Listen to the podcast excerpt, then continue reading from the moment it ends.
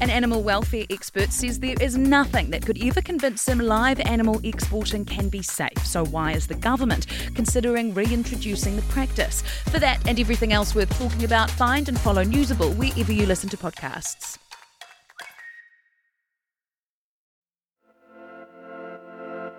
Hi, I'm Philippa Tolley, and welcome to the long read from Stuff. This week's story is called The Wonderful World of Pedigree Guinea Pigs. It's by Stuff's Virginia Fallon and takes us into a world where the best bodies look like bricks, and $35 buys you the chance of a championship. At a Porirua guinea pig show, she meets the people who know good things really do come in small packages. Here's Jono Williams reading Virginia's story. Oakley ivory is flipped onto her back, revealing a small silver bead stain on her belly. You have to look at the guinea pig both as individual parts and as a whole, says Barbara Coles, before righting the animal to examine her face, meticulously checking ears, eyes, and mouth. Then, as her subject sits stock still on a small square of velvet, Coles surveys from above scrutinising the body's form and running her hand along soft flanks. This judging demonstration is purely that a demonstration, because Oakley Ivory has already won today, scooping the top prize in an unprecedented upset at Mana Cavy Club's show. Known by her pet name Ivy, the nine month old was found to be the perfect piggy package, scurrying to victory as best in show shocking her owner Wendy Miller, who's still reeling hours later. She says, It's almost unheard of for such a young Rex to win, especially a female one. It's rare. Usually you have to wait a few years until their coat matures, because with Rexes, it's all about the hair.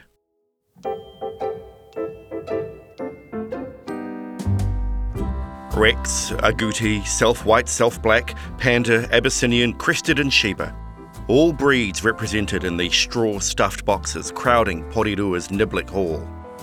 Here, a table offers $5 lice treatment and a nail clip. Another, all manner of memorabilia, while in the kitchen, macaroni cheese and slices of lolly cake have been made by club members for sale. Over in the corner, a child cradling a wig eyes up those animals wanting homes, ultimately finding them wanting. He's betting the long haired Peruvian in his arms will win the imminent pet heats. It took all day to brush her, he says. Later, another small boy will demonstrate how his pig bends over backwards, arching like an eyebrow when he pats it in a particular way. Lips curled, paws splayed, it looks like it's in rigor mortis or something even worse. I make that same wheek sound that guinea pigs do when I see it. Back at the opposite end of the hall, Coles is readying herself to judge the pets. Those guinea pigs not in the running for the show's formal categories. It's still a serious task assessing them, though one with far less pressure when compared to the high stakes of real competition. A veterinary nurse with 40 guinea pigs of her own, Coles has been a New Zealand Cavy Council judge for years, travelling around the country to shows where 30 to 60 animals are normal. Last month, at her first international appointment in Australia, things were quite different. She says, It was their winter champions, so I had 160 to judge in a day. It was amazing. They have a lot of colours and breeds we don't have we'll get two or three Rex here, and they had 20 in a class. Judging any show's entrance is done by a process of elimination.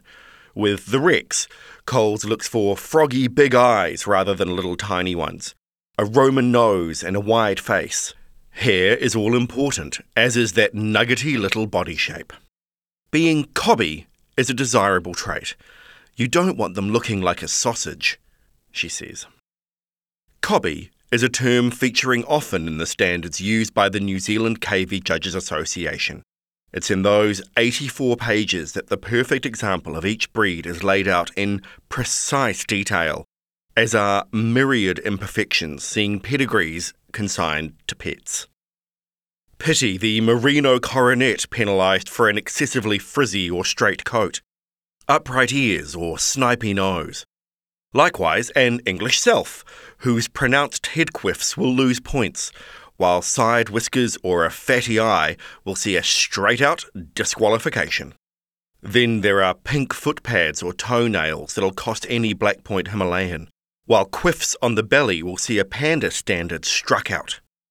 Karen Higgy knows all too well it's a tough task producing the perfect pig, as in the nine years she's been breeding and showing, only one has achieved the title of Supreme Champion. Today, she's brought 19 of the 45 animals occupying her Otaki stud, the guinea pig equivalent of a breeding stable or kennel. She says, The last two weeks have been absolutely hectic with grooming. You've got to take the guard hairs out of the coat, and then you've got nails and ears. With the whites, you've got to keep them absolutely spotless. It's impossible. Grooming wise, Higgy uses a mild shampoo for her pig's hair and a soft toothbrush to lightly scrub their ears. She used to breed and show Shetland dogs, giving it up when they became harder to care for as she aged. Then my grandkids got guinea pigs, a boar and a sow, but their husky liked them just a bit too much. Stupid me said I'd take them, and before I knew it, Star had given birth, and the rest is history, she says. Some of that history is accompanying Higgy today 15 show animals, a basket of knitted pigs for sale, a couple of older real ones just along for the ride. Three year old Dream is now retired, while Oakley Arctic Poppy, Poppet for short, used to be a breeding pig and is now a grandmother. Poppet survived postpartum paralysis caused by her last litter, the condition losing her control of her hind legs. Now four, she's just about at the end of her life. Asked for a favourite, Higgy forages in the straw to unearth nine month old Afghan Rhodey, show name Seabreeze King of the Road. She says, It's his attitude. When you go outside to feed him, he's first in line always, squeaking when you open the cage. He makes the loudest noise, don't you? You're a very cheeky boy. Today on Newsable, the coalition government is considering reintroducing the exporting of live animals after it was banned by Labor last year. What one animal welfare expert has to say about it. Plus, can rugby and politics ever really be separated? We're talking controversial haka ahead of this weekend's latest round of Super Rugby matches and the unusual form of currency a US library is accepting for fines. For everything that's worth talking about, find and follow Newsable wherever you get your podcasts.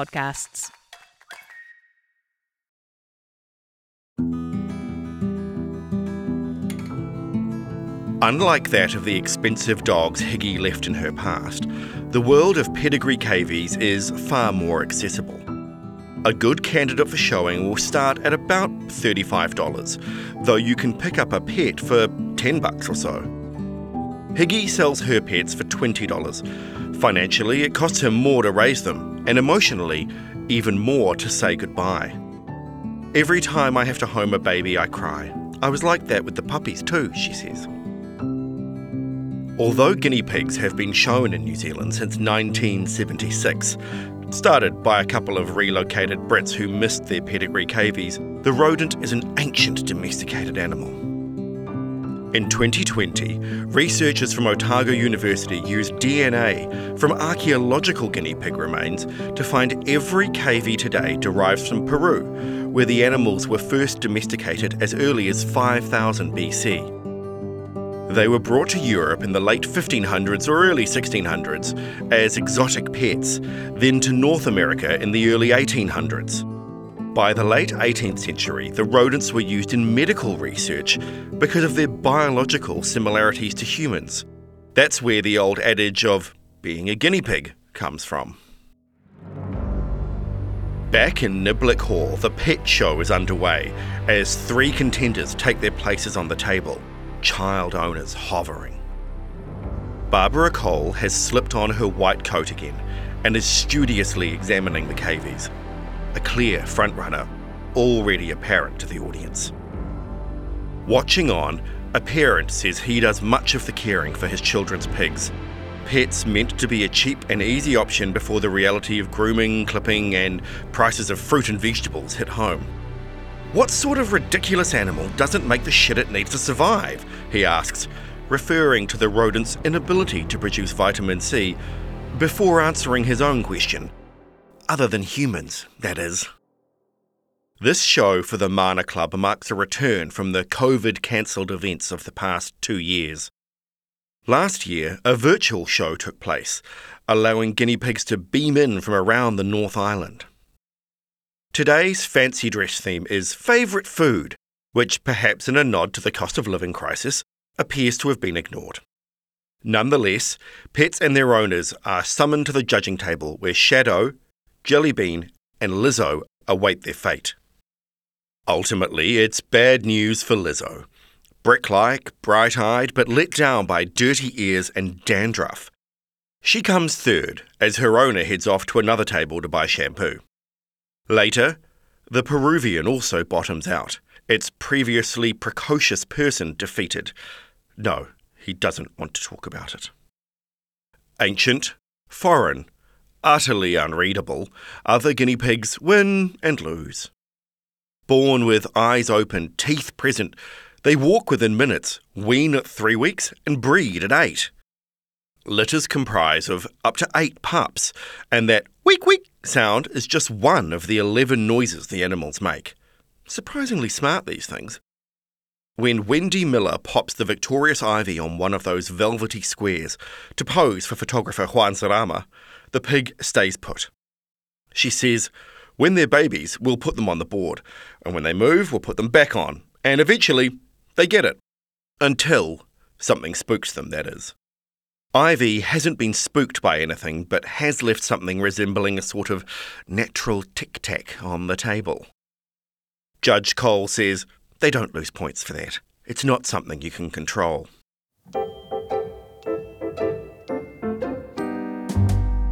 Mana Cavy Club is now in its seventh year, says Kerry Ann Miller, its president.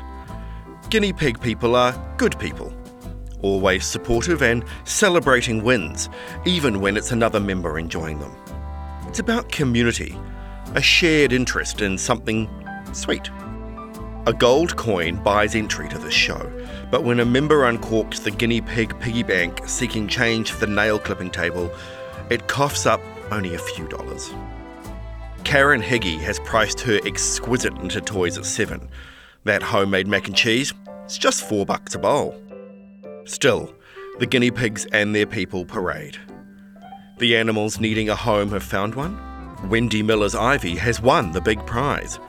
Her daughter's pig, Pearl Havey Limon Jr., has scored reserve in show. Lizzo, meanwhile, is heading home for a damn good shampooing and all round cleanup, just as the wig and its small boy are nowhere to be found. Her name is Floppy, says the kid about that backwards bending pig imprinting one last strange image as the media head for the door and back to our constant cycle of bad news. Where I come from, says Zarama the photographer, guinea pigs are food. That was the wonderful world of pedigree guinea pigs on the long read from Stuff, written by Virginia Fallon, read and produced by Jono Williams. If you listen via our website, you can hear this story and more like it on the Long Read podcast, available on all the usual platforms. If you liked what you heard, please do give us a five star rating and a review. It helps other listeners find us. Thanks for listening. Ka kite anō. If you liked listening to this pod, help us make more like this. Visit stuff.co.nz slash support.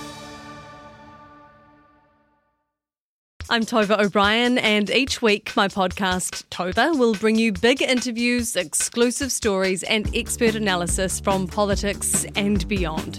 It's a politics pod with a difference, putting the stories that matter to you front and centre. You can find the show at stuff.co.nz forward slash Tova or wherever you get your podcasts. A week is a long time in politics. Whatever happens, we got you.